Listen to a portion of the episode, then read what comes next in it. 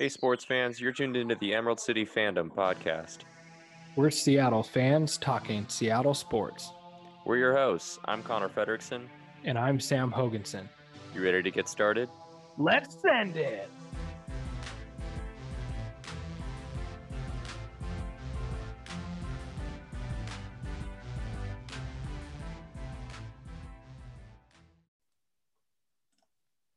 Welcome back to the pod, folks. This is episode 17, where we have some Sounders and Seahawks talk for you today. And joining us this episode, as is the case every time that we're talking some Sounders, is our main man, Justin, from Over the Top EPL. Justin, how are you doing tonight, sir? Doing great, guys. Fresh off recording that podcast and onto this one. So it's love the transition into Seattle sports now. I can talk local and get on Sam for football. So that's always my favorite activity. Can't wait. Yeah, there's going to be some good conversation, I think, later in this and some good lively debate later this episode when we talk some Seahawks. So, Justin, what are you drinking tonight? I am sipping on, it's my last one. I always run out when I talk to you guys because I need like 2 beers for this podcast, but we got some Mac and Jack African Ale. So that's one of my go-tos during the season. So got to drink local. What about you guys? Go ahead, Sam. Well, I am drinking some Jack Daniels, shocker, although it's the fancy kind, single barrel select. Very nice. Highly recommend it. How about you, Connor? I am drinking some Cody Road, which is a barrel Manhattan out of it's Mississippi River Distilling Company out of Iowa. Pretty tasty stuff. Can't find it probably very many places, but I have a connection. So Ooh. Hit them up. Yeah, if you do find them, though, definitely a fan. So try out the Cody Road. All right, guys. Yeah, let's so Justin. Connor. What happened on Saturday? When was that? The 12th? 12th? Yeah. Saturday the 12th at around 5:30 that night. What the hell happened? Well, like recent Husky activity, I've blown that from my memory. So I'll try to remember as well as I can. MLS road teams, it's an interesting fact. Road teams have lost 9 of the last 12 MLS Cup finals, I believe. And it's just, you see this in the MLS more than any worldwide soccer league where you just have road team struggles and games. And so I think that was a big part of it. Really slow start.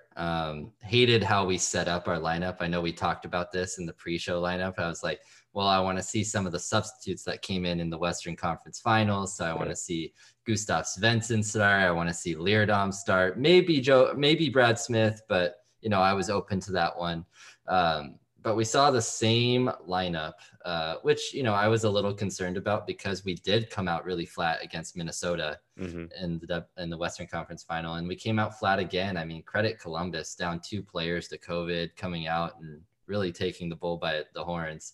And as I mentioned in the preview, Zellerian, their number 10, who plays in the center attacking mid role, really outran our midfield and was the star of the show for them. And just they really jumped on us in the first half where we were really lifeless. And so when you go down, 2-0 at halftime, it's a really tough position to be in. Obviously, we made some substitutions at halftime, but just nothing doing. And we had some couple opportunities. We hit the post or like flashed wide where it was goal line clearance, but really couldn't do anything. And then their third goal was a really nice goal by Zellerian and just really buried us. So I mean, at the end of the day, I think just flat, it looks like, as you said, when we were talking off Mike Lodeiro, looked like he was nursing a little injury. I'm sure that affected him. I mean, he's been playing awesome ball for a long time, so it's hard to mention him. Alex Roldan got absolutely smoked at right back, so that was a big problem for us. Do you think if Leerdam plays that the result could have been different? I like to convince myself that that's the case. But, I mean, it's just Alex Roldan had some good games, and he's definitely shown progress over the last couple of years, to give him credit. But, it's a lot to ask him to go in a championship final, to go and, play in that huge matchup where you have Leerdam, who's a player that's been there before and obviously just has more quality in his experience. And so, you know, you hate to question Brian Schmetzer because what, 4 finals in the last 5 years, 2 wins in those, in that period, but it's one that I hated going into the game and hated watching on the screen. Yeah. Yeah. No doubt. Yeah. It was definitely a disappointing night, and would have, it's one of those things that it's almost a little bit easier to swallow when it's that one-sided, though, because obviously the better team won, at least on that day. I don't know if I would say that Columbus is massively more talented than Sounders are. And I think it's like you said, being the road team is an immediate disadvantage. I think we also had 1 less day of rest. So you can compound that on top. But I don't think either of those are really great excuses for how flat we looked. I think Schmetzer was pretty well criticized for the lineup that he put out there, like you mentioned, and not exercising some of those substitutes and fresher legs probably at the beginning of that game. But looking back at the stats, I was surprised to see the stats even, and in some instances, the stats actually favored the Sounders. I mean, with shots, you have 13 to 15 favoring Columbus. Shots on target, 5-2 to Columbus. But the Sounders did hold 65% of the possession. I feel like they did nothing with that.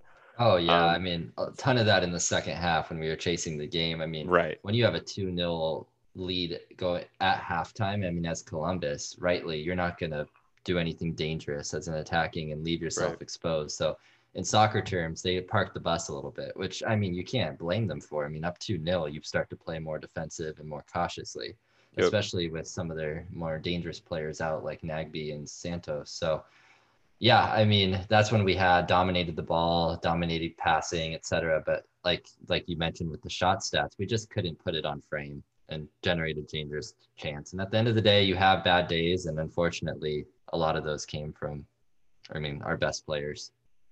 Right. Well, it was definitely a bummer, but at the same time, you pull it back, and the Sounders appeared in another MLS Cup final. So how would you rank this year in 2020? Obviously, it was a weird year for a lot of teams, and I think obviously not having fans in the stands was kind of like a really weird thing for especially the Sounders, who have such a strong and loyal following and tend to have really strong home attendance for their games at now Lumen Field, but was CenturyLink for majority of the season. And yeah, what are your main takeaways, I guess, from this year, and how do you rank this year? Like, I guess in what's the word that I'm looking for, in relation to other past years, like in recent memory under Schmetzer? Sure. Yeah. It was a weird year, Connor. We had the beginning of the season back in March, then there were no games played because of obviously the COVID outbreak. Disney tournament pops up, officially called MLS is back in July. I like Disney tournament. It could have been better there, obviously. They ran into LAFC in the round of 16, got destroyed.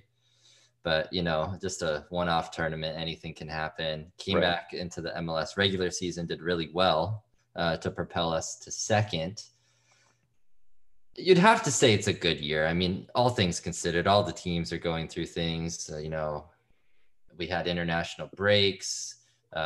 Players missing, Ruidíaz, Arriaga, Leerdam, Svensson for parts of the year, but we had good enough depth to step forward. So if we were to rate this year and compared to others, not as good as our MLS Cup winning years, but, a really good year in general. Obviously just crazy times that we're in right now, but it's probably considering everything, maybe our third best season. Yeah, I was going to say, how does it relate to some of the other years that we've gotten into MLS Cup but lost? Right. We're better than the team probably that we beat Toronto, honestly. Yeah. That was not a great team, but, 1-0. Yeah. That was a fluky game. Yeah.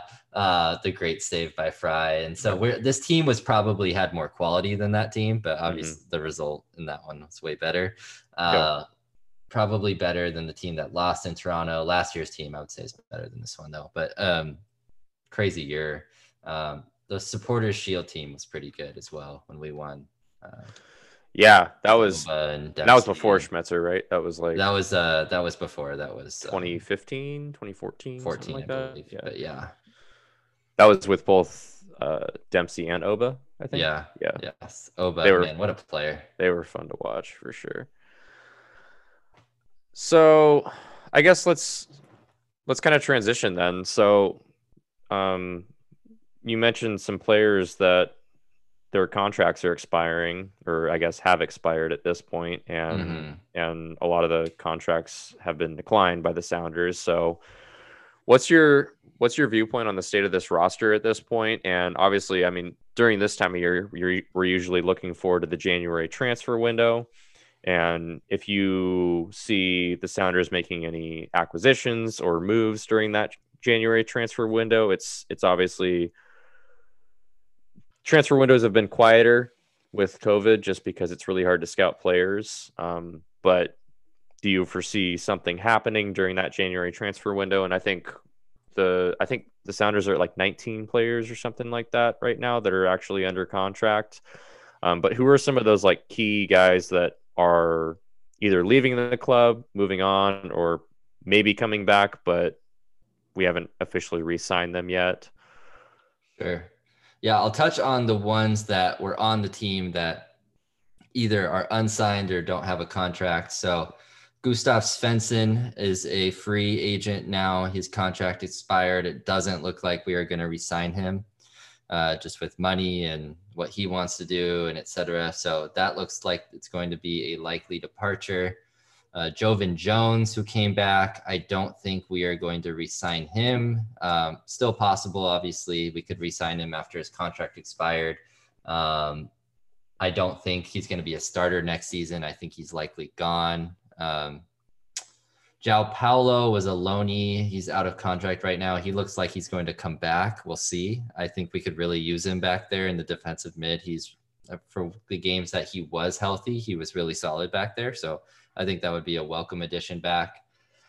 Kelvin Leerdam is also out of contract. That's a big one. Right back is probably the biggest hole that we have to fill on the roster. And so I hope we re-sign him. That's up in the air right now. I don't have a good read on that one. And there hasn't been a lot of talk on that one. So those are the four major players. There's some other players, but those are the main ones that we'd let go, I would say. So who we currently have, I mean, if we go by position group forward, we have Ruidíaz and Bruin still on the roster.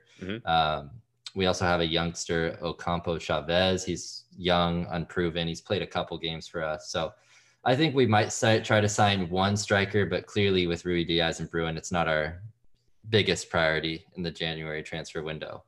Going to attacking midfield, I mean, we still have Lodeiro. He just signed a new contract. I know we had speculated before that, you know, he wants to end his career in Argentina. So him signing a new contract and staying for at least the next couple years is awesome for us. I mean, that's huge quality in the squad. And I mean, as we saw during the playoff run minus the final, he's a big reason that this club ticks. So awesome. That was probably unexpected for you, at least based on your comments earlier this year. So yeah, I mean, especially the length. That was awesome to see that he's still happy here and wants to spend, I mean, 3-year contract, but at least 2 years here. So that's right. You know, great to see. And he's probably here. The contract's through 2023, but he's probably here at least through 2022. Yeah. So great for the team, obviously. Jordan Morris is still on the team. So, I mean, he was great this season. So, but we are likely going to need another attacking mid. So I don't know if we're going to try to get Christian Roldan there. I know might need to get like Diego Fagundes. He's played in New England quite a bit. I know he's that'd be a good agent. Yeah. So I don't see us like going out and getting a DP, but maybe a smaller player, a team that's been on another MLS club, signing them just to a contract, because I think we do need a little depth there, especially with Jovan leaving. And looking like he's unlikely to sign. In defensive midfield, I mean, Roldan is also there. We have Jordi Delem, who's played a lot of games for us, and he's decent. I wouldn't say he's like all-star level. But if we get João Paulo back, which I think we will, that would be a big signing for us. So that would fill that area. And then, he would probably come back as a DP. Do you think? I think so. I mean, I don't think we have three. So yeah, I think so. He would just be that third, but obviously they can move money. They can move his salary if they need to. Yeah, but might as well make it the third. Right. So likely. Fullback, I mean, the big one is right back. Left back looks pretty good with Brad Smith and Nuhu, but right back, Alex Roldan's the only one on the roster, and we saw MLS Cup final, and that didn't go very well. So it'd be nice to have some sort of veteran depth there, whether it's Leerdam or someone else. So. I mean, crazy one. Could we get Yedlin back in January? He's not playing at Newcastle United. That would be pretty fun. I'd be a huge fan. Yeti. That would be really cool. Another one that we're rumored with is Kellen Rowe from Federal Way. He's played for New England and some other teams. He has some experience at right back, so I could see it's probably more realistic. But I mean, I would love Yedlin back, and he's not playing, so might as well. What do you think is the most likely? We sign an MLS regular last season, or Leerdam comes back or something. Or Leerdam comes back, correct? Yeah. Probably in that order, and then Yedlin. Although Yedlin's the most fun signing. Yeah, for sure. And then center back, I don't know. I mean, Guillemar has been pretty good in my opinion. I thought he's been really good. I thought he was solid, and I like Arriaga. I mean, had some major bonehead plays throughout his career, but he's also been solid in some areas. So.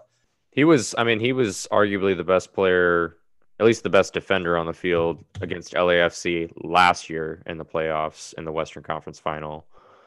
He played really well in that game. So I don't think he had a great 2020. So he wasn't in form, I feel like, really hardly at all this year. He also didn't play a lot this year. Like, he had injuries or, international duty or whatever. So I feel like he never really got in rhythm with the team this year, which was hard too. His position. So I don't know if you can entirely fault him for that, but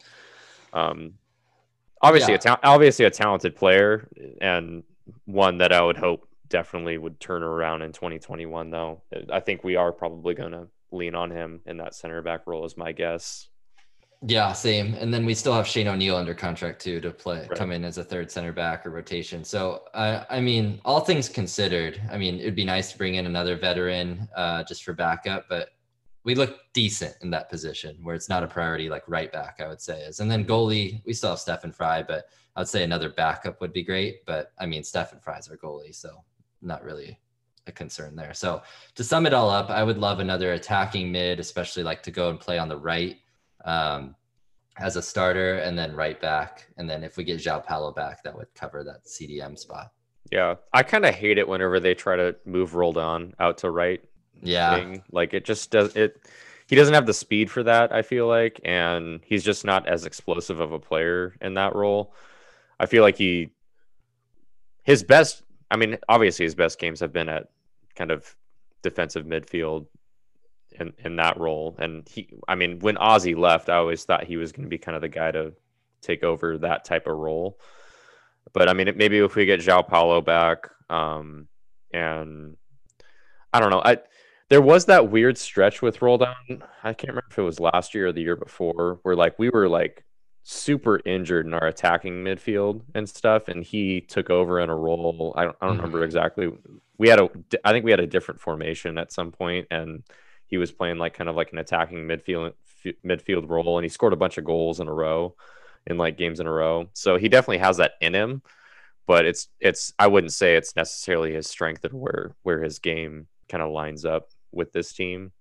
I don't know if you agree with that, but I agree. I mean, he's done it in a limited stretch, but you compare him to Lodeiro or other number 10s. He doesn't quite have the vision or the silkiness. He's more brute force, small 5'7", but mighty, and more that box-to-box midfielder, meaning he really commands both areas, runs back and forth, and is a workhorse for the team. So if you have João Paulo back there, who plays more the defensive minded, you can have Christian Roldan just running around and contributing and pressing and et cetera, which I think is his strength.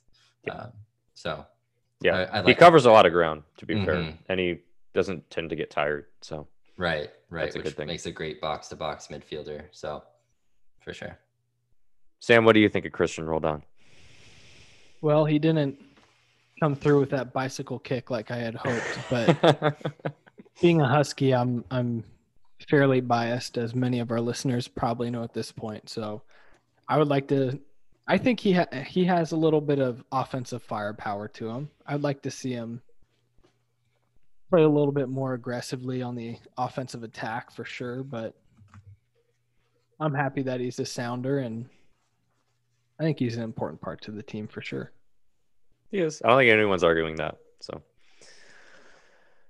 So I guess the big elephant in the room, aside from the roster, which thank you for that breakdown, Justin, that was a very intricate and well done breakdown as far as just kind of where things left off in 2020 and looking ahead to 2021.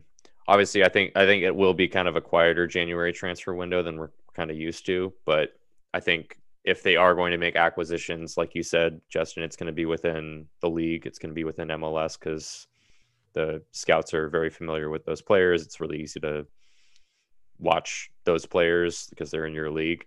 Right. I don't think there's going to be a lot of international transfers per se for the Sounders this year, or at least in this window. But the big elephant in the room, and we've talked about it before, is Brian Schmetzer's contract is also expiring / has expired. Mm-hmm. And it sounds like there is progress being made. It sounds like there is a conversation going on with Garth Lagerwey and Brian Schmetzer and his representatives. What is your guess? I mean, I feel like it's probably likely. I feel like it would at least be dumb if they didn't re-sign him. But I mean, is there any reason to believe that the Sounders aren't going to re-sign Brian Schmetzer? I would be shocked if we don't re-sign him. I think that would be really dumb, to your point. Mm-hmm. It sounds like with conversations that Lagerwey and Schmetzer both said, I believe on KJR and in interviews, that there will be a contract there. And it sounds like their agent and Lagerwey are just going back and forth. I think Schmetzer wants a little higher salary, but guarantees for his assistants as well. And he's fighting for them. And so all indications are looking like it's going to be a go, which is good. I mean, in social media, he's commented on how happy he is with Lodeiro staying and other things. And, you know, it's not something that you have to do in a contract negotiation. So I would say I'm like pretty optimistic, 80 to 90% it happens. Yeah. I think it would be a failure on the Sounders' parts to not re-sign him, because if you look at like opportunity cost and replacement, like who are we getting that's been a better fit for this team specifically? Right. And just going, especially because it's going to be a lot of the same team again next year, right? Too, right? I mean, so he has an established relationship. And he knows the players, the assistants know the players, they know the strengths, weaknesses. So a whole nother regime to come in. I mean, while that could turn out, it's likely won't be better next year while we have limited time in players' prime, like Ruidíaz and Lodeiro and Morris and et cetera. So, yeah, I would bet on him staying for sure. I sure hope so. I know you mentioned him fighting for his assistants. Gonzalo Pineda has been a hot name out there. And do you think he sticks around? And do you think that's part of this, is that Schmetzer wants to make sure that Pineda is paid well enough that he's going to stick around with the Sounders? Yeah, I would hope so. I mean, he's been a great assistant coach for the Sounders, has a good rapport with some of the players, especially the Spanish-speaking ones. Mm-hmm. And so I think it's a great assistant to have. And with his name being rumored, I'm sure, you know, Schmetzer not being a head coach for Pineda, but being a former assistant coach to Pineda, I know that they have a good relationship. And so I would bet he's fighting for him for sure. Right. Yeah, I think it was like DC United or something like that that was in – possible like interview talks, like, or at least like pre-interview talks or something like that with Gonzalo Pineda. So we'll see what happens there. Come on. Yeah, right. And lives in Washington. Their football team doesn't even have a name. Come on. Well, that's a great transition here. Unless you had any other Sounders talk to sum it up, but I think we've kind of hit on most everything, at least that's relevant at this stage. If there's any kind of signings, or if Schmetzer's deal comes through or something like that, maybe we'll have some more to say in a future podcast. But at this moment, there's not much more to say. I think Justin did an excellent job of breaking down where the Sounders are at right now at the end of 2020 and looking ahead to 2021. Hopefully it's a full season. That would be the number one goal, obviously. And then number two, that maybe there's some fans in the stands by the end of the year. That'd be pretty cool as well. But honoring your transition here, Justin, you mentioned the Washington football team, and the Seahawks escaped really with a 20-15 victory, a score that I'm sure Pete Carroll loves because it's kind of like an odd score. It's not necessarily a, what do they call that? Like scoregami or something like that. If it's like a unique score, I don't think it's that, but it's definitely a score that you don't see that often, 20-15. But the Seahawks do prevail on Sunday. And Sam, I'll throw it to you first, since obviously with Sounders stuff, you didn't get to participate too much. What were your general takeaways from that game? And do you feel more confident or less confident kind of for a playoff run with this team after that game against Washington on Sunday? I don't know that I feel more or less confident after the game. So you're same? Pretty much the same. I don't think that it wasn't a bad win in my mind, and it wasn't a solid win that's going to really like build momentum and the hype train rolling into the playoffs. But the one thing that I've been clamoring for is a more balanced attack on offense, and we did that. I know we only scored 20 points, but with the Washington football team defense that we previewed, we expected this to be a lower scoring game, as it were, and love to see 27 pass attempts, 26 rushing attempts was a nice balance. Probably, I know Justin's already rolling his eyes, probably would have liked to have seen the ball in Russell Wilson's hands a little bit more than that. I've been saying it from the beginning. I want to see a more balanced attack, but I've never been clamoring for a 50-50 split like we saw. Although it was great to see us effectively run the ball. I think that is the one. I'll say there's like one and a half things that make me feel a little bit better coming into the playoffs is we're starting to establish the running attack a bit more, which is something you need in playoff football. And then I think our defense is starting to hit its stride. The reason why I didn't give it a full point is the way that they kind of collapsed there at the end was not a good look, but I thought that they played 3 quarters of damn good defense and felt like this should have been a 20-3, 20-10 win, and just kind of, or I guess 20-9. They missed their field goal, so whatever the score would have been. But those are my main takeaways. I think Russell Wilson looked a bit more comfortable. I think one of the things that you talked about previewing this matchup, Connor, was some of the quick hitting passing game. I felt like we made some strides there, hitting DK on a couple of slants, getting the ball to our playmakers quicker and not, riding and dying by these long drop back bombs where we've seen Russell Wilson take a lot of sacks. He wasn't sacked in this game. So I think that's a plus. And then really, I think the score doesn't really tell the story here. We had one of our best drives of the game and Russell Wilson ends up with a tipped interception or something. And so we probably took 7 points off the board there. And, Washington is a good team. I know they were without their starting quarterback, so I would have liked to have seen a bit more of a resounding win, which I felt like we were trending towards the majority of the game. But I generally walk away from that game feeling pretty good about it outside of the closing 5, 8, 10 minute stretch. So it's hard to say. I don't know. I don't really want to commit to saying like I feel a lot better about the team going into the playoffs, but there certainly were some underlying themes that unfolded in the game that I think are for sure positive takeaways. What did you think, Justin? Did you want us to pass the ball a bunch more?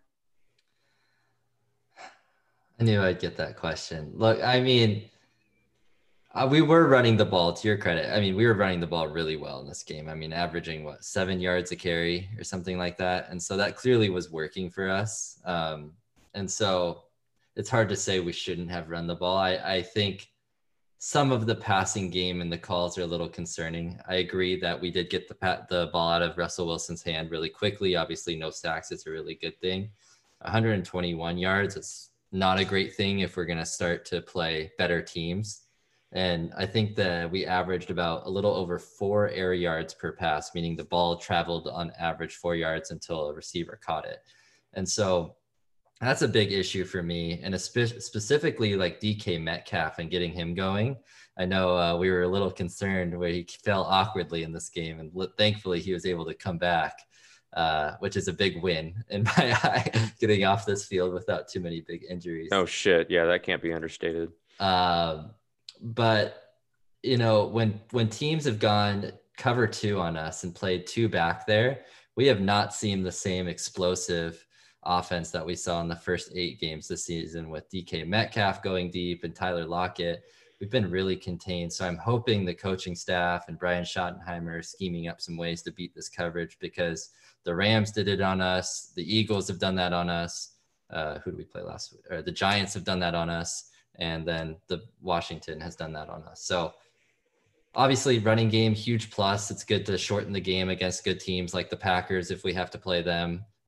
It's going to be important to run the ball at Lambeau against them, but not being able to pass more efficiently is a concern for me. But a win is a win, especially on the road. So, I mean, I feel a little more positive than negative, but definitely have some concerns. What about you, Connor?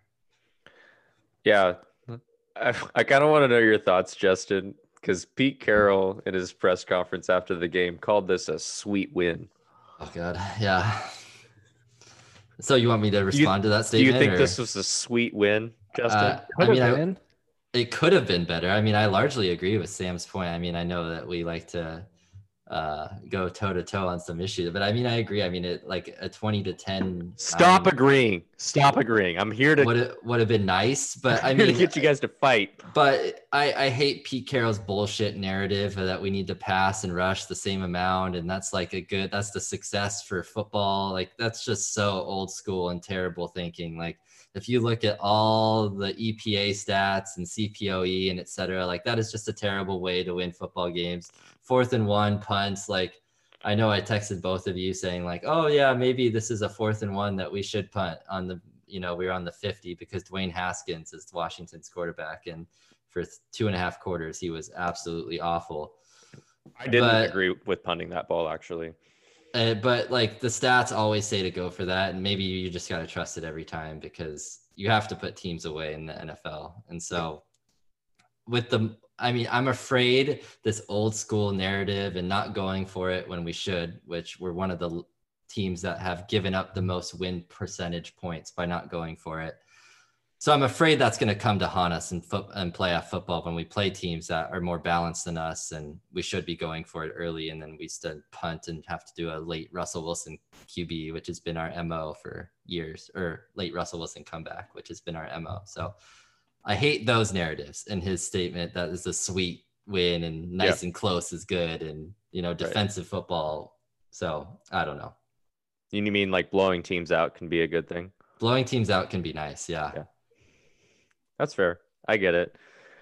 I will say that Pete mentioned something on his press conference today, which I think you would appreciate, Justin, being a data guy, is that he did say that he has evolved a little bit, because his description or his how he describes balance now, when what he said today in his press conference was, balance is being able to beat teams in different ways offensively. That's better than the other way. So I'll take that answer for now. Right. Yeah. So, and if you look at it that way, I think that's exactly what they did in this game. Like it's true. I tend to be a little bit encouraged by this game. I know that the final score sucked and definitely should have been a more resounding win, but we were in control of this game. Like and especially the first 2.5 quarters, I thought was one of our most complete football games through 2.5 quarters. And I think sure, the offense could have, had another touchdown or something like that in the first half, but you're up 13-3 at halftime. You're scoring 13 points on a top 5 defense in the first half. That's not bad. And you come out of halftime and first drive of the game, end up with a touchdown. You're up 20-3. You're well on your way to a resounding victory. And as far as things that changed, I think you go up 3 scores like that, up by 17 points, and you do tend to play softer in coverage on defense. So I think there was obviously some of that. I also think that you have to give some credit to Dwayne Haskins. I think he started to play a lot better in the second half, especially on his 2 touchdown drives.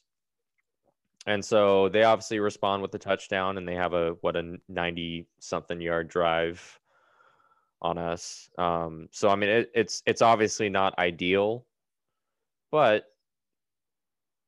you come back after that, and like Sam was saying, you probably have your best drive of the game going, and then just a fluky play happens, and that's really that's the play that made this game close, was that turnover and that Russell Wilson interception off of a deflection tip pass. A defensive lineman picks it off. So that's just the way that the ball rolls sometimes. So I think this final score is a little bit more fluky than anything, as far as like, I don't necessarily define this as like the Seahawks not closing this game out in defining fashion. Let's give a little credit though to the defense stepping up on the last drive. And it was weird. I don't know if you guys watch or listen to the Hawk Blogger podcast, but Brian Nemhauser at Hawk Blogger on Twitter, and like Evan Hill, Nathan Ernst, and some of those guys, some very prominent people in Seahawks Twitter. They do a podcast about twice a week during the season, once after games and then once in the middle of the week. And they were talking about how the pass rush got, 4 sacks and they looked great again.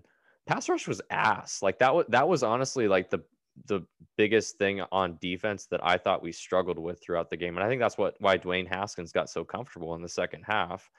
We had the 1 sack by Jamal Adams in the first half that was kind of off of a broken play.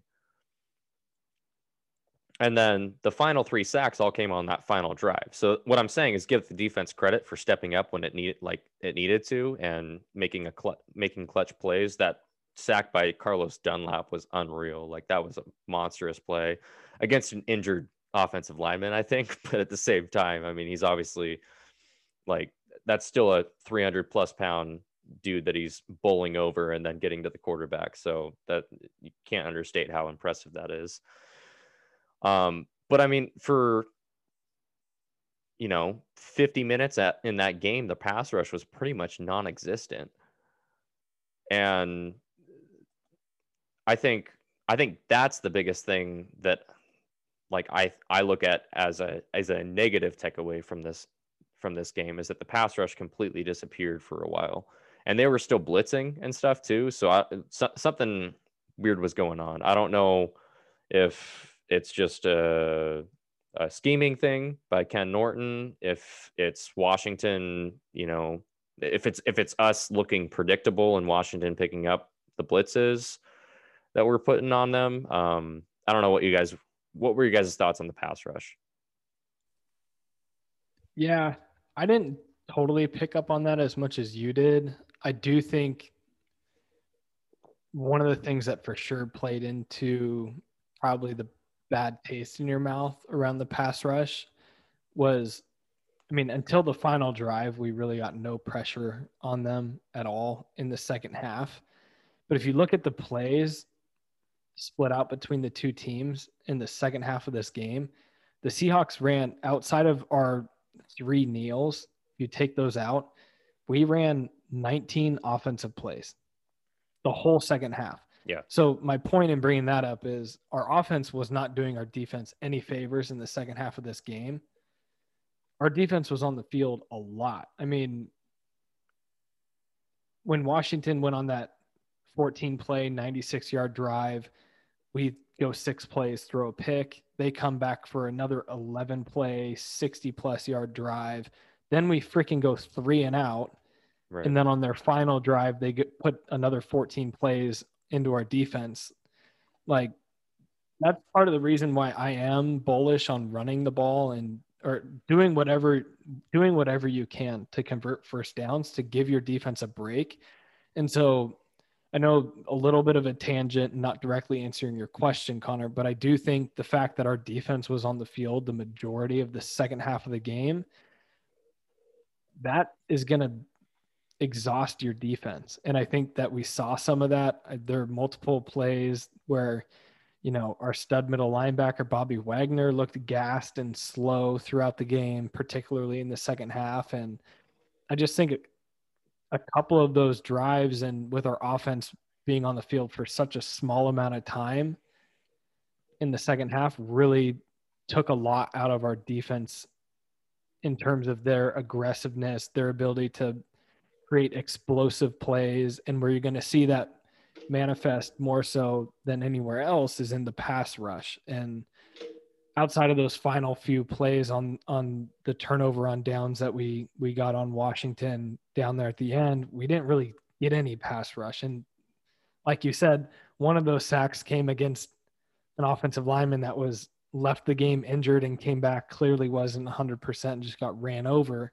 Mm-hmm. So I do think it's a concern, but I don't know that I put the fault completely on, you know, defensive players or defensive schematics. And I just think that's a really hard task for a defense to be out there that long against any team.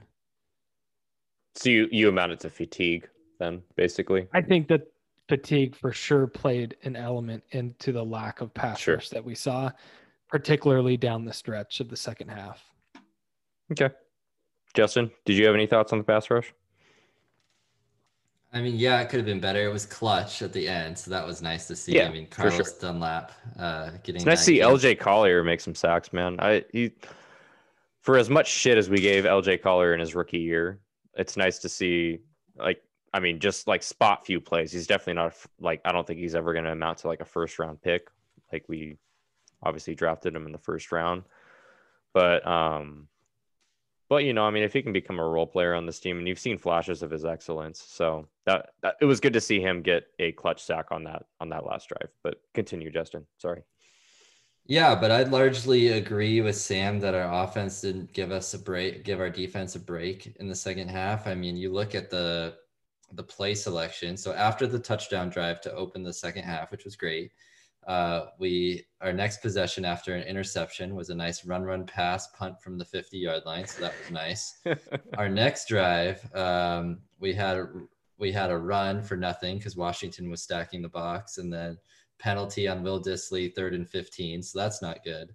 The next drive we had after that, we were driving down the field, really nice drive with mix of runs and passes until that tipped fluky interception happened. And then the drive after that, similarly, terrible play on first down where we run right into the stacked box. Chris Carson loses 4 yards, and then 3rd and long. And so that was it. That was all our, like, to Sam's points, 19 plays. And so we run pass. We have the fluky interception. Didn't give our defense much rest at all. And so when you saw that gas, and you saw Bobby Wagner on Logan Thomas a lot, and Logan Thomas just getting gain after gain after gain. And so we were really tired. And so that, I think that played a huge impact or a huge role in why this game was way too close. Yeah. And switching it back over to the offense, I guess I'll finish my point from earlier, talking about like the first 2.5 quarters. I thought it was probably like one of our most complete games of the year. Defense was playing well and holding them to obviously only 3 points up until basically, I guess, the very beginning of the fourth quarter. But offense even. I mean, I think they came into this game with a concerted effort to minimize the damage done by Washington's defensive line, which is obviously the strength of their defense. And they did that by making a fully concerted effort to run the ball a lot, at least to start with. And then also that quick passing game that Sam and I talked about in our previous episode. And I think I'm a little bit encouraged by that just because they're doing the things to adapt to defenses. And obviously, like, this is a little bit more of an old school brand of football that, like, people call this, you know, Pete Carroll ball, and all the data analytics nerds like start rolling their eyes at that because, you know, passing typically is a little bit more effective than running, at least like on a data perspective. And I get the argument for that, but I also believe in beating teams in different ways. And I think that's really valuable going into the playoffs, and showing that you can run the ball as effectively as we did in this game is good. And we're getting healthy at running back. Rashad Penny just came back and, you know, got a few snaps in this game. I think he's a little heavy, but that's another conversation. And then obviously both Chris Carson and Carlos Hyder as healthy as they've been all year. And that's a formidable stable in that backfield. And I think that's a weapon. Like, you need to be able to utilize that against teams that either struggle against the run or have an effective pass rush, and be able to, you know, throw that at them to throw off that pass rush and to keep them honest on defense. And it was good to see a little bit of quick passing game. Like you said, Justin, I mean, the 121 yards of passing for Russ, and I think it was like in like the 80s or 90s, like end of the third quarter. So it wasn't. Mm-hmm. I think even in the fourth quarter, it was like in the 80s or 90s. The one thing in the passing game, I felt like they weren't going to force it until they needed to, and You can definitely criticize that. I get it. Like, there's risk reward there. I don't think you needed to risk it against this team in Washington. Like, I think they had control of this game. The one thing I would have liked to see, though, on offense, and especially in the passing game, is them to get DK involved earlier. Like, I don't think he had a target until like middle of the second quarter. And I mean, that drive that we're talking about in the fourth quarter, I think, when that tipped interception happened, was the DK drive. Like, they were hitting him on slants like two or three times, I think, in that drive. And you can't defend a DK Metcalf slant like that. That does need to be a part of the offense. And that's a quick pass. Like, that's a pass that's 5 to 10 yards downfield and goes for 10 to 15 because DK can make some people miss after the catch. Like, that needs to be more of a part of this offense earlier in the game. And I don't think that's necessarily a super risky play. So that's kind of my feelings, I guess, about the passing game in general and just the offense in general. I guess, are there any other final thoughts from this game? I guess the other guy that I do want to bring up before we transition to Rams week, we might have ourselves a starting corner for like next to nothing as far as salary. DJ Reed is a baller, and he was tested a lot in this game. And again, Dwayne Haskins on the other side. I don't think he's necessarily a bad quarterback, but he's definitely not a proven quarterback, and not as good as Alex Smith. I think if Alex Smith plays this game, there's a very good chance that we might lose this game and might give it up at the end. So I think we were lucky in that aspect. But nonetheless, I mean, DJ Reed, I thought played really, really well in this game. This was kind of his like really breakout performance. Obviously had the interception, but had numerous passes defensed as well. I think he probably had like 4 or 5 passes defensed in this game. I don't have the stats right in front of me. But yeah, what are you guys' thoughts on DJ Reed? And like, obviously we have both Tre Flowers and Quentin Dunbar coming back from injury kind of at any point here. Pete Carroll has said DJ Reed kind of has the hold on this spot, and it's his spot to lose at this point. Do you guys agree with that? Do you guys think that there's higher upside with other players, or do you like what you've seen from DJ Reed? I mean, I've liked what I've seen. Just really quickly, like, he's been fantastic for what expectations are versus what he's produced, right? I mean, a lot of passes defensed. He's right there with defenders. I mean, I think Terry McLaurin beat him a couple times this game, but Terry McLaurin's also a really good receiver. And so I thought he played pretty well, all things considered. And, you know, I had my second half breakout player as Tre Flowers, but I chose the wrong cornerback, clearly. That didn't work out too well.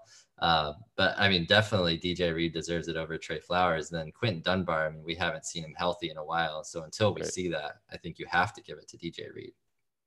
Yeah, and it being a chronic knee issue that they're talking with Quentin Dunbar, I can't imagine it's going to be, even when he comes back, I don't know if it's really going to be fully better at this point, that he's going to be able to really, you know, be explosive and break on the ball like we're wanting to see. Go ahead, Sam. Yeah, I'll echo the same sentiment on that. I think DJ Reed definitely in this game solidified himself as being that corner opposite of Griffin. And really all I have to do is ask a simple question to both of you.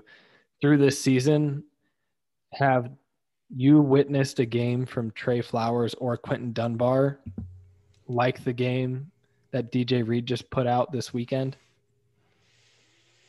Like, DJ Reed made multiple plays where it was obviously a good play, like standout spotlighted play that he made defensively.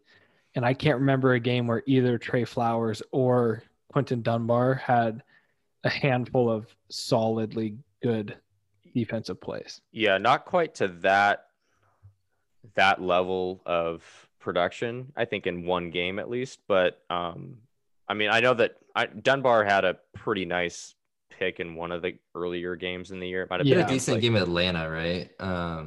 I don't think it was Atlanta. That was the first game. Not a pick, but he had a decent game in that one, I thought. But he was okay. He was okay. Yeah, I mean, he was better than Flowers, obviously. In that game. Flowers sucked the first, you know, 5 games of the year. I think it was the Dolphins. I don't know. That might be a good call. It was either Dolphins or I feel like it was at home against like Minnesota or something like that. But anyway, Dunbar had a pretty good game. Like I remember like one of his games being kind of strong, but DJ Reed, I think, definitely surpassed that in this particular performance.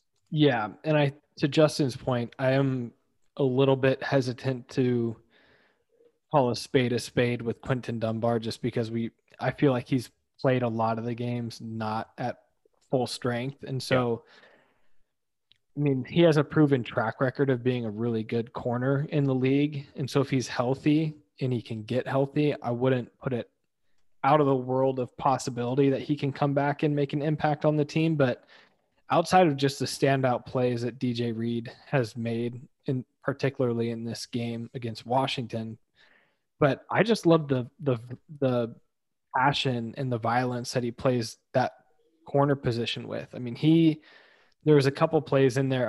I texted you both like, hey, he kind of looks like a number 29 that we're familiar with. And I'm not saying he's Earl Thomas. He's not. But I'm just saying that, like, he flies around like him. And he's nowhere near as effective or as impactful as Earl Thomas was for us. But I love to see somebody that's playing 100%, hair on fire, screaming, yelling, juicing up the team. Yeah. Like, I really liked what I saw from him, not only from the plays that he made, but just with the demeanor that he carries while he's on the defensive field. Yeah, we haven't seen that kind of fire from a cornerback since Sherm. So, right. I mean, like, as far as just, like, you know, talking after every play that he makes. And he was backing it up on Sunday, at least. But, I mean, Shaquille has never been that type of player. Like, I mean, he does his little dances and stuff after he makes a play, but he's not really a shit talker by any means. And then, you know, Tre Flowers has obviously had his ups and downs, and Quentin Dunbar is kind of a silent assassin, I would say, in the games that he's played well. So DJ Reed is a fiery guy, and not only is he playing well on defense, but he's also our punt returner and looks explosive there. And Sam, you made the comparison to Earl Thomas. I think I think we're I I draw a direct comparison to Earl Thomas is how they run with the ball in their hands. Like they just look like they're like heading for the end zone every time. Like they're running full speed every time they have the ball. They're not trying to wait for a block or a lane or anything like that. They're borderline reckless with the ball in their hand, which is a little scary, obviously, but at the same time is it's exciting and can a big play can pop when you have a player like that in that role. So, well, DJ, you got to catch the ball first. Don't forget that. Yeah. That was a little scary, that muff punt. I agree. And yeah, I mean, I don't think we've had someone that electric though at punt returner since like Tyler Lockett, like in his early years with the team. So I'm excited for that. And I mean, it's even more salt in the wound for the 49ers after they just got eliminated from the playoffs that someone that they cut in DJ Reed is, you know, flourishing in a Seahawks uniform. So gotta love that. Last little element here, guys, and I'll pull my Dick Baird hat here. The kicking game was excellent in this game against Washington, and obviously Jason Myers has been stellar this year. He was 2 for 2 along a 43, and Michael Dixon. I don't understand how he was not a Pro Bowler. I mean, he's been excellent all year and showed it again in this game. All 4 of his punts were inside the 20. Couple of them inside the 10, and I think it was his first punt was like ridiculous. Like it was had some major side spin on it and like landed at like the 8-yard line, and I think went out of bounds at about the 4-yard line. Didn't even need his gunners down there. So that guy he's an artist at that punting position, which you can't say about a lot of punters. So. Yeah, that punt that you're talking about, yeah, is a 55-yard punt, which is a good boot in its own right. But to have the side spin for it to just roll itself out of bounds at the 4-yard line, that's like as good a punt as you'll ever see. Yeah, and it's like it's one of those things that obviously I hate the Seahawks punting, but at the same time, it's like Michael Dixon makes it as exciting as it can be just because he's so good. And he's so crafty with his foot. So I'm sorry, Michael, that you did not make the Pro Bowl, but you are definitely a Pro Bowler in our eyes. So keep doing what you're doing, and I'm sure the league will recognize it at some point. All right, guys, we got a big game on Sunday. With the events of Sunday, not only did the Seahawks win, and they are now 10-4. The Rams also lost and lost to the awful football team that we played last week in the Jets. And Sam and I had a lot of slander about the Jets last week. They come out and, you know, this is a prime example of it, fellas. Never take a win for granted because it's hard to win the NFL. And I don't think this is necessarily an example of that. They lost at home to the Jets. I don't think there's really an explanation for that. But at the same time, I'm saying that on the day that we're not super satisfied with the Seahawks win, the Rams are in a much worse spot with them losing to the Jets. Like their fans are like probably wreathing right now. So I think we need to take a step back and, you know, a win that was a win, like we said, and I think they played better than the final score indicated. So big matchup against the Rams this week, though. And if the Seahawks win, then we are division champs because of the events that happened on Sunday. And even if the Seahawks lose, there's an outside chance that they could still win the division. If the Rams lose to the Cardinals and the Seahawks beat the 49ers in week 17. But obviously our focus is on this Rams game, and I want to win it the right way by beating the Rams this weekend. How confident are you guys going into this game? I know that we've obviously discussed some struggles on offense and the defense generally turning the year around. Overall, how are you guys feeling going into this game against the Rams for the division? I mean, I think it's hilarious that the Rams lost to the Jets. Let's not understate that. Not only the Rams losing to the Jets at home. We can have a 20-minute segment on the Rams losing to the Jets. But the Jets also screwing up their opportunity to get Trevor Lawrence by winning a game. All around, it's just fantastic. So many storylines from there. Yeah, I mean, the Rams looked bad. Not necessarily defensively. I think offensively, they were really poor. One thing that we've seen with Jared Goff consistently is that when he's faced with pressure, he is not a good quarterback. But when he has time, he picks apart that defense because you just have Sean McVay talking to him the whole time. So with pressure, if we can get pressure, obviously that's the big key to the game, in my opinion.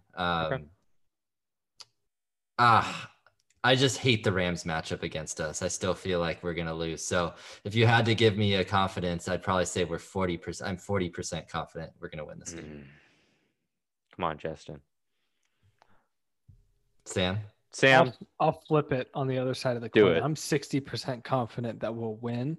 Okay. I think, Justin, your main man, Yapper McGee, Jamal Adams, is going to have a hell of a day.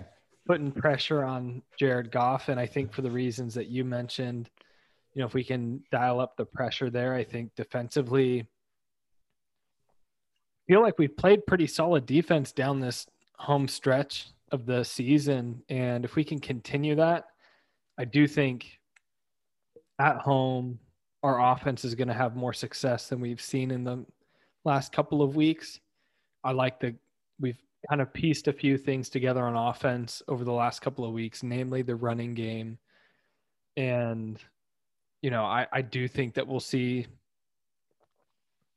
a Russell Wilson performance that we've seen earlier in the year. I think he'll have a really good game. The offense will get things going, and I think our defense will do enough to get us this victory. And I do think that we'll win the division. So I'm pretty excited about that.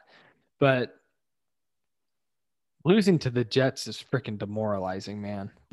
Like, that can go one of two ways. Either that lights a fire under the Rams' ass and they come out guns a-blazing and, take it to us, or they're sitting in the locker room after that game pointing fingers, and it could be a turning point for their season. Mm-hmm. So,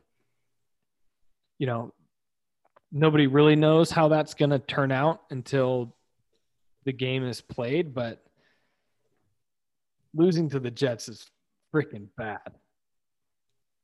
So I think that's going to have some negative impacts on the Rams, honestly. I hope so. I've told you guys over the last couple of episodes that we've all been together and talking about the Seahawks. After that Giants loss, I thought we were going to win out. Like, I just think this team tends to turn a corner after a certain part of the year, and usually it's coming off of kind of a bad loss, not necessarily as bad as that Giants loss. That's like, again, kind of historically one of the worst losses in Pete Carroll's tenure, but obviously take care of a team in the Jets that just beat the Rams 40-3 last week. And then just coming off of a win against, I think, like Sam said, I think a good solid football team in Washington. I think they're one of the hotter teams in the league, and I don't think their record necessarily indicates how good they are. They're definitely the favorite to win that division, the NFC East. And I like our chances. I don't know if I can really pinpoint as far as like why that is in this game. I just have a gut feeling we're going to beat the Rams in this game on Sunday. I think, like you said, Justin, that getting pressure on Goff is going to be key. And I think with our blitz packages, so long as he's not seeing things like super quickly and, reading things well, that'll throw him off. And we could probably cause a couple turnovers in this game. If we get some short fields for our offense, I like that scenario as well. And I also think that the offense kind of opens up the playbook. One thing that we haven't talked about, guys, key to this offense right now. Who holds the keys to this offense right now? Are you talking about the Rams or the Seahawks? Seahawks. Who holds the keys to this offense? Mm-hmm. Well, I'd say it's Pete Carroll. Mm. Who do you think it is, Connor? My main man, Josh Gordon. Oh. He's going to be back this week. He is. And David Moore has been completely underwhelming, you know, the past 5-6 weeks. I don't know if he's healthy. He doesn't look healthy out there. He doesn't look nearly as explosive as he usually is, at least as confident as he usually is. So I think he's nursing something and he's fighting through something. So hopefully he gets healthy at some point or turns his mindset around at some point. He looks broken out there. But Josh Gordon as a third receiver could completely unleash this passing attack. I know that we use David Moore in different ways that Josh Gordon doesn't necessarily replicate, you know, all the end around sweep stuff and kind of quick screen stuff. That's not really Josh Gordon's game, but I don't necessarily think that's a bad thing. I mean, I think you have plenty of opportunities with the personnel of DK Metcalf, Tyler Lockett, and Josh Gordon as your three wide receivers. And Pete Carroll said today, like, he was asked if he thinks Josh Gordon's going to play a role in this game. He said, yeah, I hope so. Like, I mean, they're counting on him playing in this game and making an impact. And I think this is a perfect week to unleash him. And obviously it's not like it should be a general surprise or anything like that, because he obviously played with us last year and there's some game tape there, but I think there's some ways that you can utilize Josh Gordon in this game, open up the offense, stretch the field a little bit, open up that passing game, like you've been saying, Justin, and take some of those shots over the top. And especially with the way that our run game is developing, that play action is going to be super effective at some point here, right? We're going to start hitting on some of those deep balls to DK or Josh Gordon again as a deep ball weapon. So I think the offense rolls in this game. I know this Rams defense is the strength of their team. Like, they're not only a top 5 unit, but arguably the best unit in football. But Jalen Ramsey can only cover one of those guys. And I like our matchup against the Rams secondary other than Jalen Ramsey with any of those receivers. So there's going to be someone open. I think Sam and I have also talked about getting the tight ends a little bit more involved in the offense, especially like seam routes. Greg Olsen might be back this week as well. So I think there's some guys coming back. We got some, you know, some health coming our way, which isn't typical of this time of year. So I just think the cards and the dice are rolling the Seahawks way. And in this game, I think things are trending towards a Seahawks win this Sunday. So that being said, what are your guys' like final score, I guess, predictions for Sunday?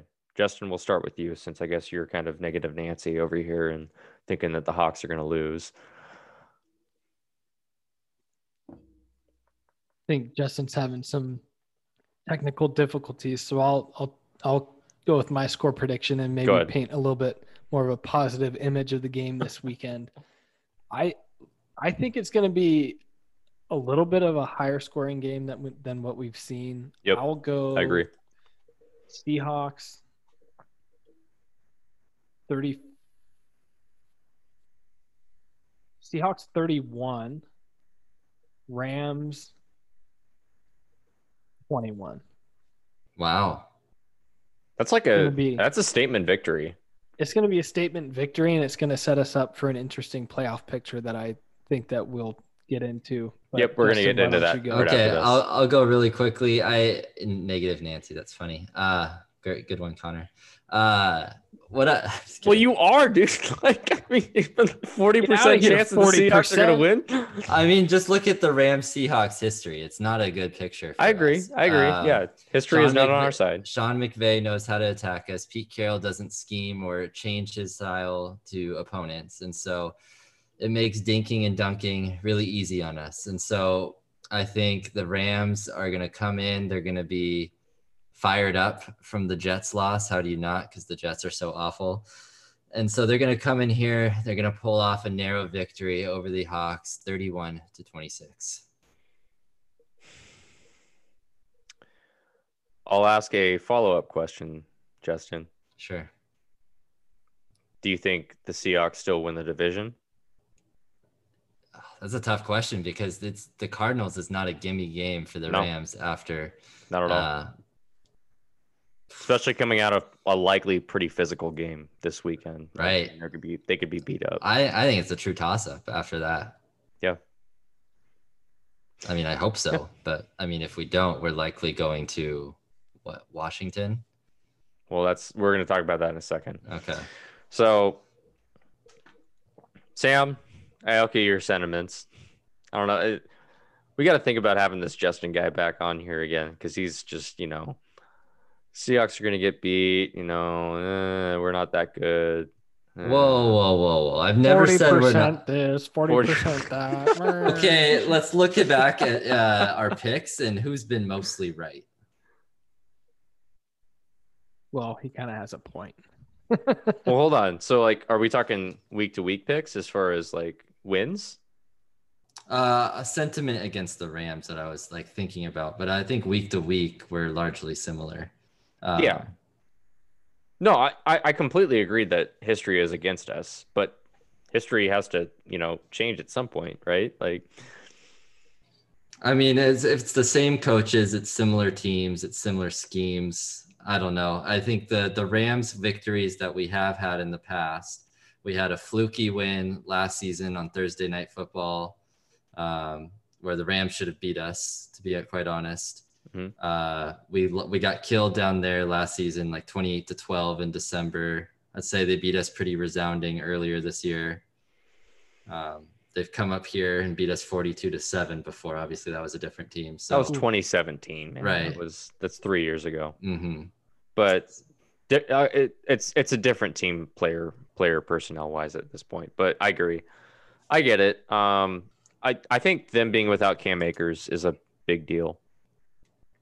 Their starting running back Cam Akers, the impressive rookie, is out, and I understand they have capable running backs behind him, but he's been a huge part of their offense and their successes recently. So, he obviously went out in that Jets game, and I think he kind of played through a sprained ankle or something like that he has. But he wasn't that effective, and that obviously hindered their offense. The Jets keyed in on that, and they took advantage of it, and they ended up coming up victorious. Look, Justin, if the fucking Jets can beat the Rams, the Seahawks can beat the Rams, okay? Of course we can beat the Rams. I didn't say it was a 0% chance.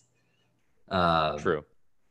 I mean, I honestly don't think the running back for them matters that much. It's how much we can get pressure, because at the end of the day, I mean, I don't know if there's a big drop off on our run defense, having Cam Akers available or going with Darrell Henderson or Malcolm Brown versus us getting pressure and dinking and dunking. Yeah. I don't know. We'll see. We'll see. It'll be interesting. I tend to agree with Sam, though. I think this is going to be a higher scoring affair. I think our defense is going to struggle against this offense.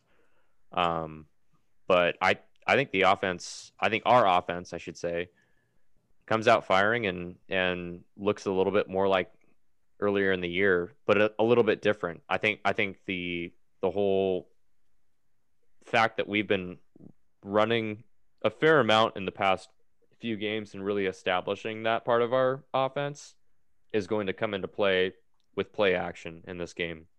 We have 4 or 5 super explosive plays and long touchdowns in this game, either to DK or I really want to think that it's going to be Josh Gordon.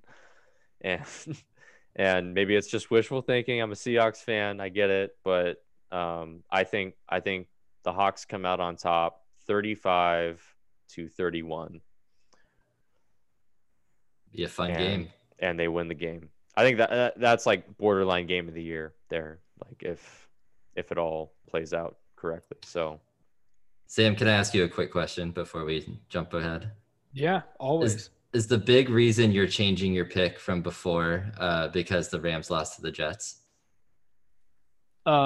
Yes. It's a factor, Justin. That's a bad. That's a terrible, terrible loss. It's the worst loss you could possibly have. Yes, that is the main reason why I'm changing my pick. Okay. That is the main reason. Other reasons is I do feel like I am pleased to see the effectiveness that we've had running the ball with Chris Carson. Carlos Hyde obviously broke off the big run, but I think with Rashad Penny even coming back, I just think that gives us more balance. I think Connor's right on in terms of bringing up the addition of Josh Gordon. You know, obviously playing condition is something to take into account here, but I think Josh Gordon, DK Metcalf out wide with Tyler Lockett in the slot that's a hell of a wide receiving core. It's a nice lineup. So I'm hopeful that we'll be able to kind of hit our stride offensively here. And I do think that defensively we've made a pretty dramatic turnaround to the kind of defense that we were putting out on the field earlier this season. We were on pace to be the, historically worst defense in NFL history. Right. So I think that is a theme with this team that hasn't been talked about quite enough is I think defensively we've played pretty well when given the chance to, maybe take 5-6 plays off in between drives would be nice. So if we can accomplish that, I think we'll have more success against the Rams defensively than we've become accustomed to based on the history that we've already cited. Justin, you mentioned a lot of dink and dunk against us and like the success with that. And I completely agree that has been kind of historically the way to beat the Seahawks because we tend to play a little bit off coverage, especially in situations that we're in the lead and stuff, we've seen Phillip Rivers carve us up with dink and dunk and all that stuff. But the one thing that I'll say about this last game against Washington is that I noticed when they were doing kind of a dump off or an underneath route, and Haskins was hitting that, we had a linebacker tackling that almost right away, with exception to Logan Thomas. Obviously, Logan Thomas kind of went off against us, but I felt like a lot of the underneath routes that were kind of the second or third read for the quarterback, kind of the dump off option. We were tackling those kind of right after the catch, and we were minimizing those to and mitigating those to 4 or 5 yard gains. So I don't think that's necessarily I don't know if I would call that a turning point or anything like that, against the grain of what we've seen for years with Pete Carroll's defense, but it is something that I noticed against Washington. I don't know if you noticed the same. I did. I also think Haskins, quickness to find open receivers, scheme, offense. I feel like the Rams are a lot better. Obviously, that's not evident for the Jets game, but I think that's obvious that the Rams are definitely better than Washington at scheming. So we'll see what happens. Rams winning 5 of 6 against us, lowest points scored against us was the last matchup, 23-16. So we'll see what happens. Should be a great game either way. I think if we are able to generate pressure, like you said, Justin, and maybe able to, I think we are going to need a couple turnovers in this game. Mm-hmm. I think that's also key, but I see this offense kind of having a breakout game going into the playoffs. I think it's a huge week. All these players are going to be up for it. I think Jamal Adams is going to play out of his mind. He's fired up to be in the playoffs and not used to being in this situation. And I think he's a player that typically will show up when the lights are bright and the spotlight's on him. So I like our chances. So let's talk a little bit about these playoff scenarios before we do Pro Dogs and wrap up. So if we win, we either are going to be the second or third seed. We would need likely the Saints to lose. We have a super outside shot at the one seed, I guess, but the Packers, I think, have to lose out for us to get the one seed. So it's likely the second or third seed. We would need the Saints to drop a game, and we would obviously have to win against the Niners in week 17. So that put us at the 2 seed, which we likely are playing the Cardinals at home in that wild card matchup. The other scenario is we end up at 3 seed, which is, I think, is probably the most likely scenario, even if we win on Sunday. And we would play the Rams at home. The other scenario is we lose, obviously, and then the Rams end up winning the division in week 17.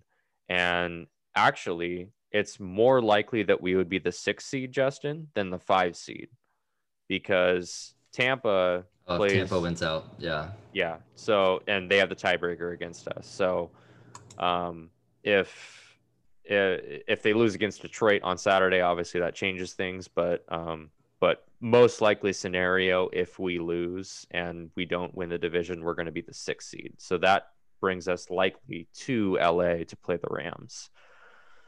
So 2 out of those 3 scenarios, we're playing the Rams. There's also a scenario that we're the 3 seed and possibly the Bucks are the 6 seed. So that's also possible.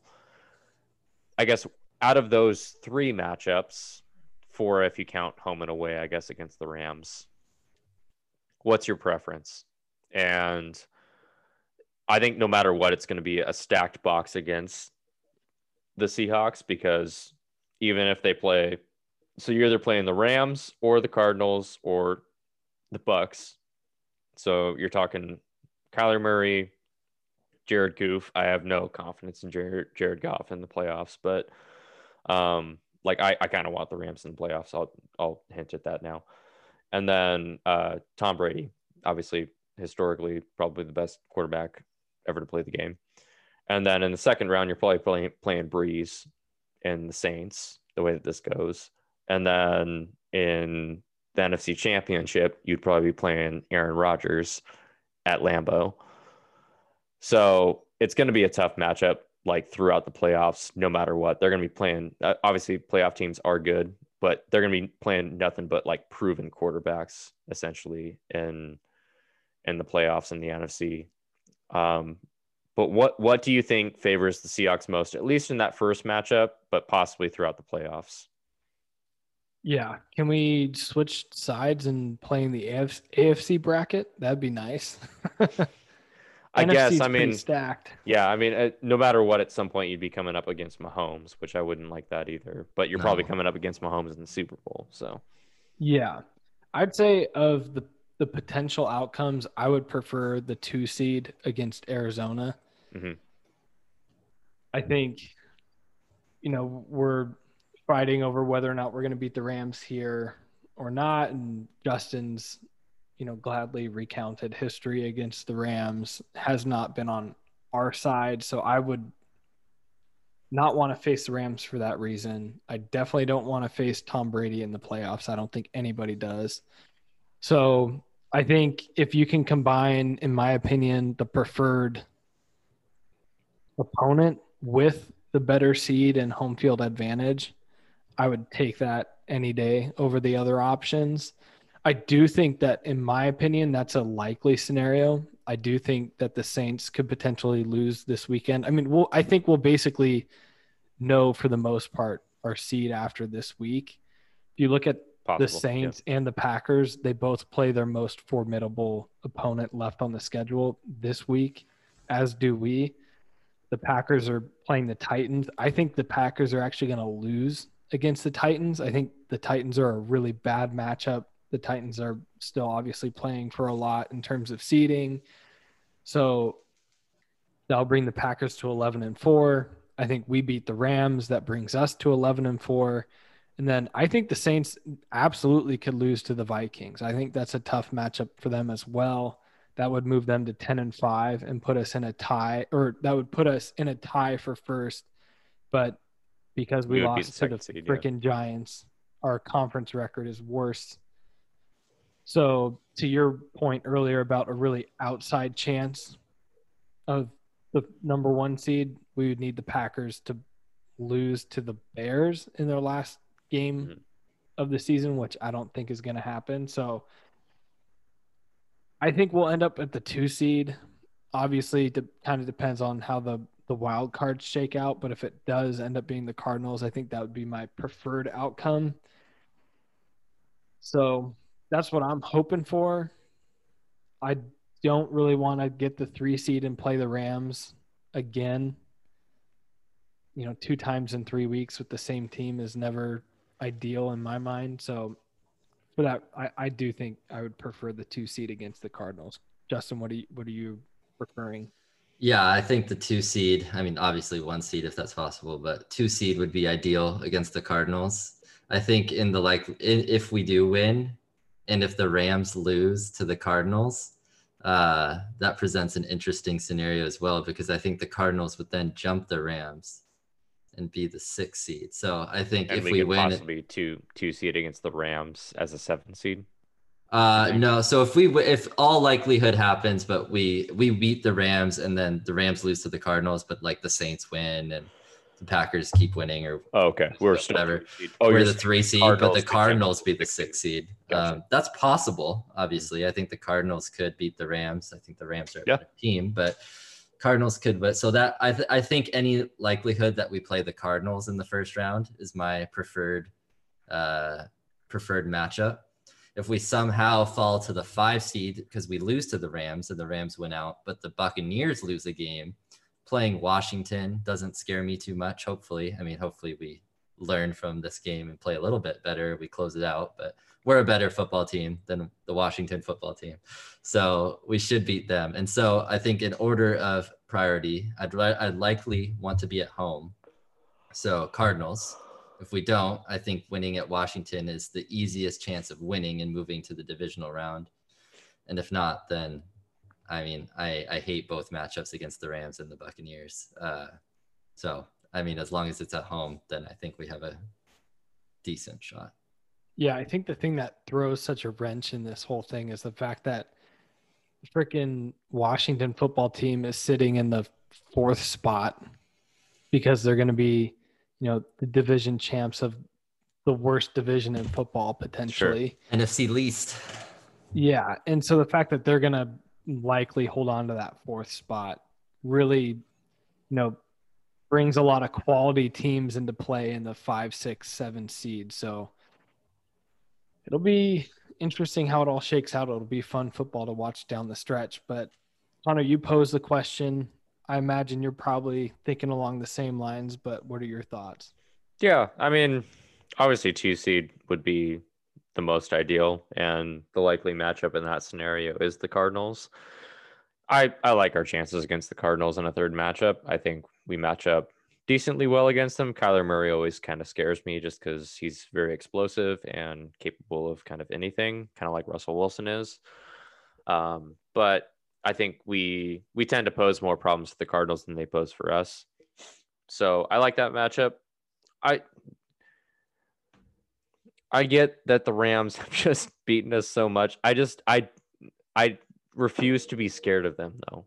Like, I prefer to have a division opponent in that first matchup. I don't know why, but I would rather have the Rams than, say, even going to Washington. Like, I would rather have the Rams at home.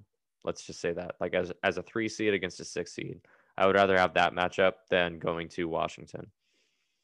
And part of that's also because I think that gets us deeper into the playoffs. I like our chances at New Orleans as a 2 if they're the 2 seed.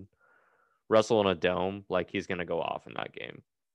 And I think Drew Brees has been a shell of himself this year. I'm really not that scared of the Saints offense.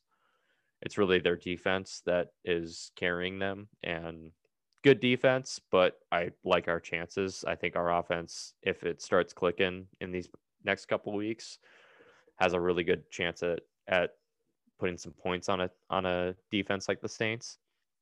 And then obviously you'd probably face Green Bay in Lambeau in the NFC Championship. So that's kind of like I think that's kind of my prediction. I think the most likely prediction for me right now, I do think we win this game against the Rams this weekend, and we end up the 3 seed, and we play the Rams again at home in a couple weeks. And I know that matchup scares you. I completely feel the same way, Sam, that like two games against the same division opponent within 2 weeks, especially after you're coming off of a win. Again, I'm not scared of Jared Goff. I'm a little scared of Sean McVay. I'm not scared of Jared Goff. I think if we either generate enough pressure or just throw him off his game just a little bit, he's gonna make errors. He's gonna make a mistake. And Russell Wilson is infinitely better than Jared Goff. And in the playoffs, especially, I think the better quarterback typically wins. So I like that matchup probably a lot more than you guys do. I like our chances at the Saints just because I think Russell is a way better quarterback at this stage of his career than Drew Brees is. And then I mentioned earlier in the podcast, winning in different ways is key to success in the playoffs. And the Seahawks team has certainly showed that. Not necessarily like in sexy ways. Like they have the only game that they've obviously blown an opponent out is that Jets game. And then you could borderline say the first game of the year against Atlanta. But them getting this running game going and the defense starting to turn a corner. They haven't really proven it against a good team. So that's why I'm really anxious to see how they look against the Rams on Sunday. And that's really going to really like solidify my opinion on this defense. But them being able to win in different ways, and again, a run game coming along, defense playing better, is a recipe to possibly some success at Lambeau. And that's a tough place to play. That's the exact scenario that you didn't want to happen, is Green Bay getting the 1 seed. If New Orleans is the 1 seed, you can travel to a dome. There's a good chance that you can still come out with a victory there. But Green Bay is a tough place to play. And I think running the ball is going to be key in a game like that. And I think that having a stable of running backs like we do could play a key role in us possibly coming out victorious, but at least being in a game against the Packers in an NFC championship there. So that's kind of how I foresee the playoffs possibly going. I mean, I think this next week is going to tell us a lot about the Seahawks team. This is a huge game against the Rams. And not only because it could be for the division, but it's just a really good test against a formidable opponent. And I think widely thought, at least going into last week, as if not the best, but one of the best teams in the NFC, probably top 2 or 3. So let's hope they come out on top, guys. Justin, please be positive. They're going to do it.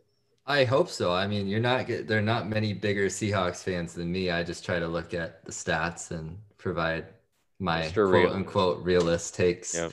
And I would take us against most teams, but I have the opposite view of Sam. I think they're going to be motivated, and just the history against the Seahawks until I see it. Let me pose this one question to you, Justin, before we move on to Pro Dogs. I know we've been going on for a long time here, but let's say we lose against the Rams, but we end up winning the division. Let's say we beat the Niners and the Rams lose against the Cardinals, and we still have that home game against the Rams for the first round of the playoffs. Mm-hmm. Do you feel differently at that point? Like us losing to, do you think like we could turn something around against them at that point? Sure. I mean, I It's I mean, really how many times do you see a team beat someone else three times in one? I was just gonna say it's really hard to beat the same team three times in a row in the same season. Like, would you be more confident? I don't know. I mean, 41%. Okay. I don't know. I mean, the Rams are just have been a terrible matchup for us. I mean, really, we should have lost the last six games against them. So I don't know. I hope we see something good in this game. But Justin, if they end up winning by 10 points in this game, how are you feeling about the playoffs at that point? If the Seahawks win by 10 points, I mean, I feel really good. I'm going to be all chipper. You're not going to see a more happy person on your podcast or calling in or voice messages next week if we win by more than 10. Well, that's what Sam has us doing. So I really hope that comes true. All right, Pro Dogs, guys, we got a really busy list here, and I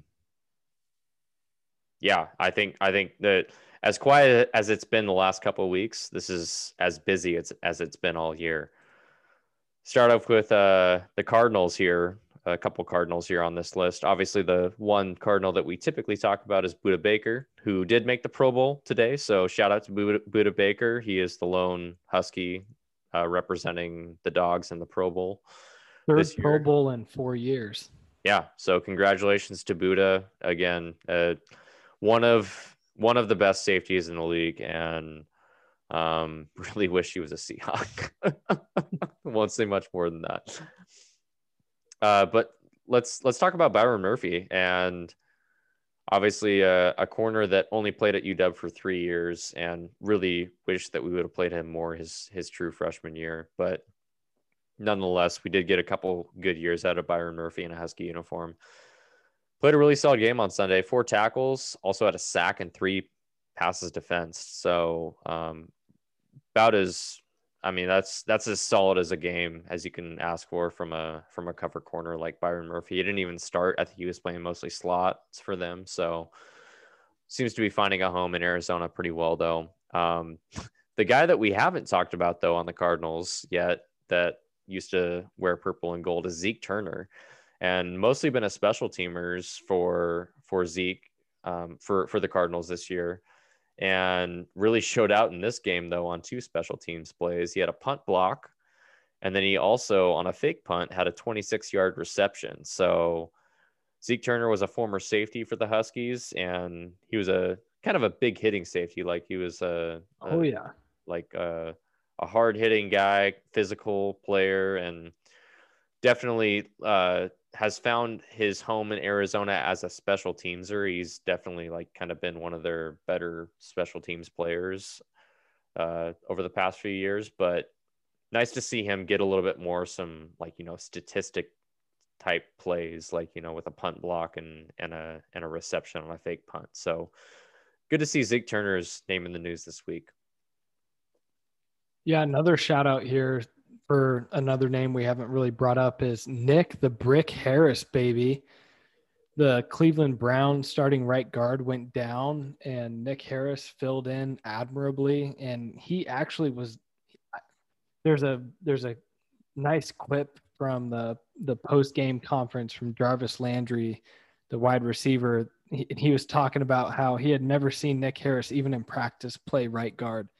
And he said something like, I don't know how much right guard Nick Harris has ever played. Obviously, us being Husky diehards, we know he's played right guard quite a bit. His true freshman year, he came in and started at right guard for us in that game against Alabama, and then obviously ended up taking over the center duties there. But Nick Harris, we've talked about him in the podcast before being such a lowly rated recruit, really hardly even had offers coming out of high school from, Group of 5 and even FCS teams weren't really interested. And dedication, hard work, and heart have not only led him to a successful college career, but I rewatched that game just to kind of watch and see how he did. He played really well for the Browns, and I think he can carve out a role for him on that team. I'm not really familiar with how severe that injury was to their right guard. Yeah, I'm not sure. I know he was questionable to come back whenever they designated his injury. So yeah, but as a rookie, that's impressive to step into a position that you haven't been playing for that team. And I do think Nick Harris has a chance at carving out a decent NFL career for himself, especially after what we've seen from him this past weekend I thought was very impressive. Yeah, I think the biggest thing that you look for in like a fill-in role is that you don't notice them on the field, right? And you didn't really notice Nick Harris. And I think that's a good thing, though. He didn't really like get run over or make glaring errors in that game as far as missed assignments. So, I think he played solid, and it was really good to see him play a little bit more of a consistent role in the Cleveland Browns offense, and a team that's going to be in the playoffs. So, hopefully, I guess, never hoping for an injury or anything like that, but you know, hopefully he proved enough that he's able to stay in that starting role for the Cleveland Browns going into the playoffs. Yeah, absolutely. I'm pulling for him. He's an easy person to root for sure. I think another person that's easy to root for is Hunter Bryant. I know we called him out in our last Pro Dog segment in terms of getting healthy and on the active roster. This weekend, he had his first NFL reception, and it was a big one for 44 yards, showed off some of that mismatch ability that he has in terms of size, speed, combination, got open, and Hunter Bryant has some extremely strong hands. And when he gets his hand on the ball, he generally catches it, and really happy for him. I know he's had some injury battles throughout his career, particularly in a Husky uniform. So he's with the Detroit Lions. It'll be interesting to see if he can carry this momentum into the offseason, stay healthy. And I think he's a playmaker. And when he's 100%, he's a tough guy to cover. So excited to see what he can do. And then Kevin King with the Packers, obviously trending towards being the number one seed. He's a mainstay for them at corner with 6 tackles last weekend, forced fumble recovery, took it for 48 yards. There was a fumble on a QB sneak on the goal line, and probably should have housed that, but yeah, I've watched it a couple times. He had a wide receiver that had an angle on him. He had another wide receiver chasing him down. I just think that probably, you know, Buddha and probably Zeke and Taylor Rapp, some of those guys are probably giving him a hard time about that. Yeah, absolutely giving him a hard time. But nonetheless, a hell of a play, scooped it up, took it, you know, half the field, gave his offense a good starting field position on the turnover. So he's also himself has battled a couple of injuries throughout the year, but another strong performance from Kevin King. And then, Connor, I know you're excited about our final pro dog here. Savon Ahmed had a hell of a day for the Miami Dolphins. Our AFC team, man.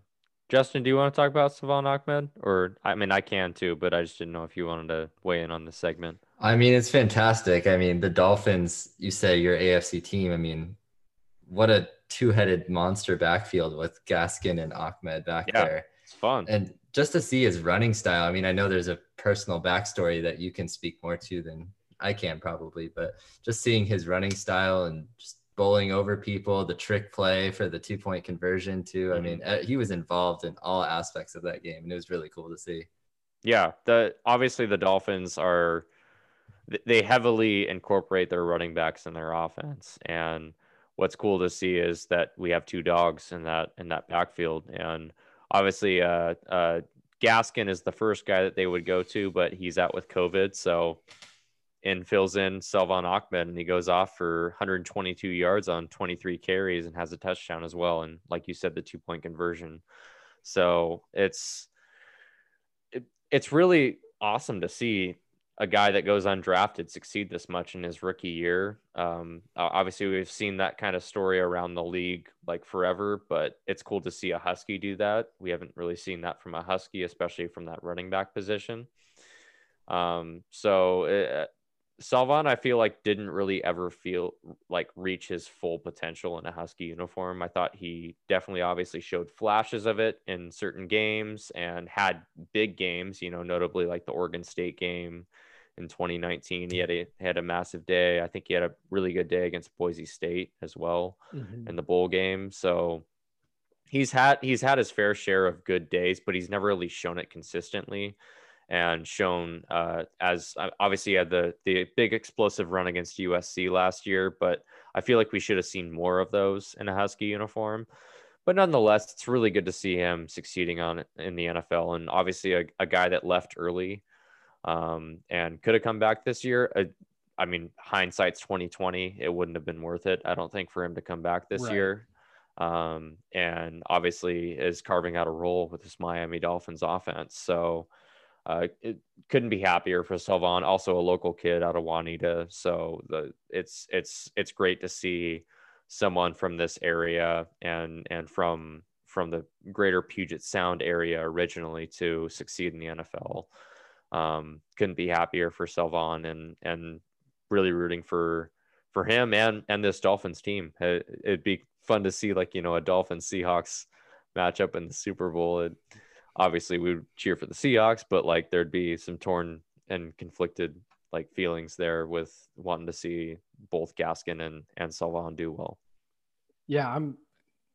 Dolphins are the team in the AFC for sure. They're fun to watch. Obviously we're biased as Husky fans, but they're young, and like Brian Flores is a really good coach too. I like him a lot. So. Yeah. Fun team to watch. So if you are bored and you're looking for another team to watch, check out the Miami Dolphins. They got Tua Tagovailoa at quarterback from Alabama. Check them out. They're fun to watch, and give your dog some love. I think they play Saturday night against the Vegas Raiders on NFL Network. So if you guys have that channel, definitely check them out. All right, guys, is there anything else that we want to touch on? I think we're probably getting close to wrapping here, if not wrapping now. So I'm good. Let's give it a wrap. Let's give it a wrap. All right. Justin, again, obviously thank you for coming on again. We're keeping you up late, but we always appreciate your insight and having some analytics portrayed on the podcast. Sam, gotta have the analytics, gotta have them. Sam and I are not as strong in that department, so we appreciate your insight and always your perspective on all things Seattle sports. Again, check out Justin's podcast. Why don't you shout it out for yourself, Justin, here? Yeah, check out Over the Top EPL, where we cover all things English Premier League, which is soccer. This latest episode, which will come out the same time as this one, we compare English Premier League teams to our favorite Christmas movies. So check it out. Nice. It's a fun one. Oh, we got to do some more. Give that a listen. I love that. We got to do some more fun segments on this. So we got to do some brainstorming on that, Sam. I like that. Good. I like that. Make me eat crow, guys. I hope I'm wrong. I really do. And you can. I'm gonna give that a listen. On my grave that I picked the Rams. So I hope I'm wrong. Oh man, how happy are we gonna be Sunday evening if the Seahawks beat the Rams? Oh, I'd be super ecstatic. Yeah. I think that would be a very, very good Christmas present for any Seattle fan out there. So looking forward to it. It's a big week, folks. Definitely tune into that game on Sunday, Seahawks versus Rams, 1:25 on Fox. Our good old pals Joe Buck and Troy Aikman are going to be on the call. It's the game of the week on Fox, and they're always on the game of the week. So I'm sure we'll be yelling at Troy Aikman and his analysis in this game. But I feel bad for Joe Buck sometimes, because I do think he actually is a good guy. He's just paired with a devil in Troy Aikman. So anyway, guys. Thanks for listening. As always, we appreciate the support. Subscribe and follow if you haven't already. We're on all major podcast platforms, Apple Podcasts, Google Podcasts, Spotify, wherever you listen to your podcasts. We are on those platforms, so give us a follow and subscribe.